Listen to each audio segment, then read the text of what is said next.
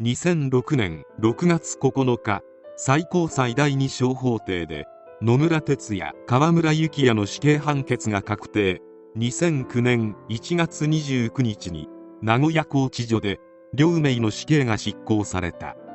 死刑判決からたった2年6ヶ月後での死刑執行。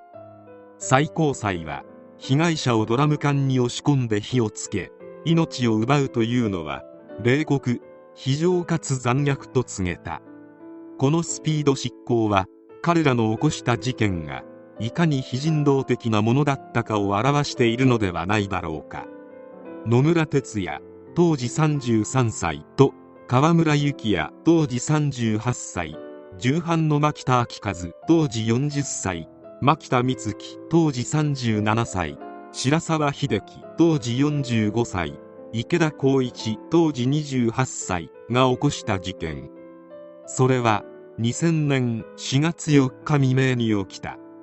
この6人は愛知県名古屋市千種区の路上で女性2名を連れ去り愛知県瀬戸市の山中でドラム缶に閉じ込めガソリンをかけて火をつけ命を奪ったのだ。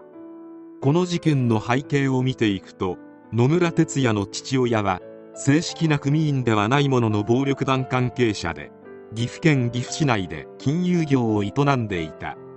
野村哲也は河村幸也と共にこの事件を主導している。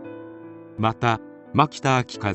牧田明和の実弟である牧田光樹他に白沢秀樹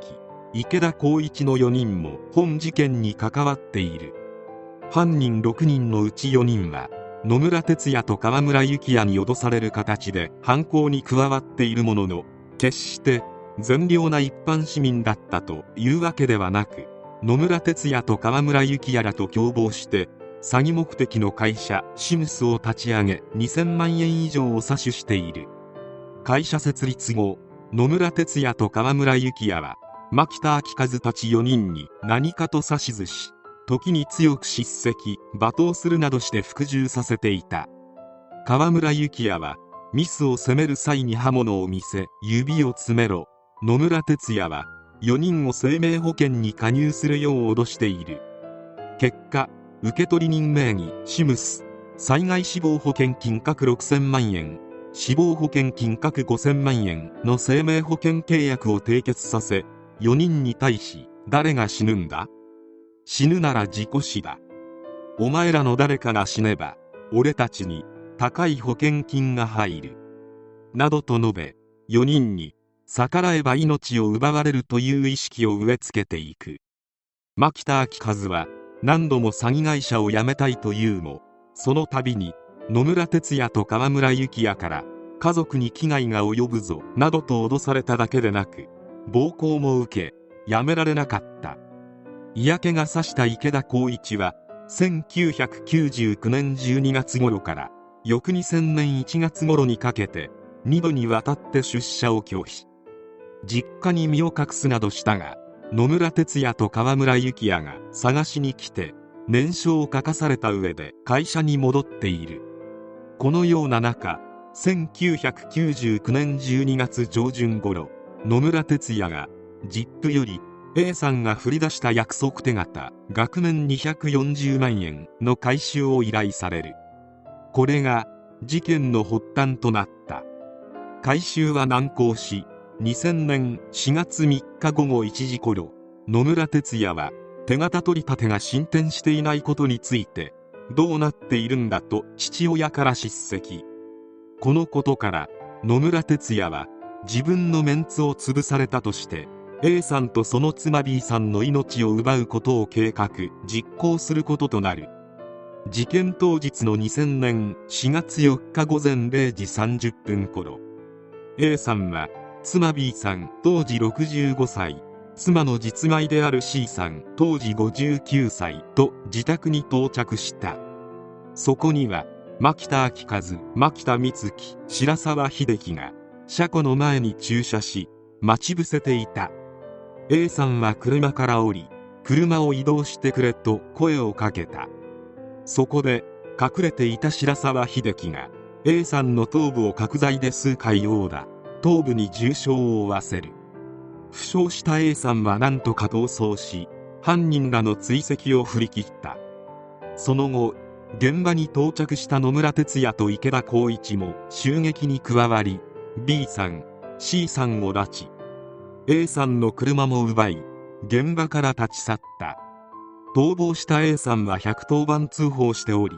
午前1時20分頃 A さんから奪った車に乗っていた白沢秀樹と池田光一が警察に発見逮捕される。残る4人は白沢秀樹と池田光一が集合場所に現れないためしびれを切らして移動を開始する。4人は山中の空き地で B さん C さんを拘束したまま事前に準備していたドラム缶内へと押し込むと用意していたガソリンをかけてから蓋をし上から重りを乗せ2人が出られないようにした上で火をつけた。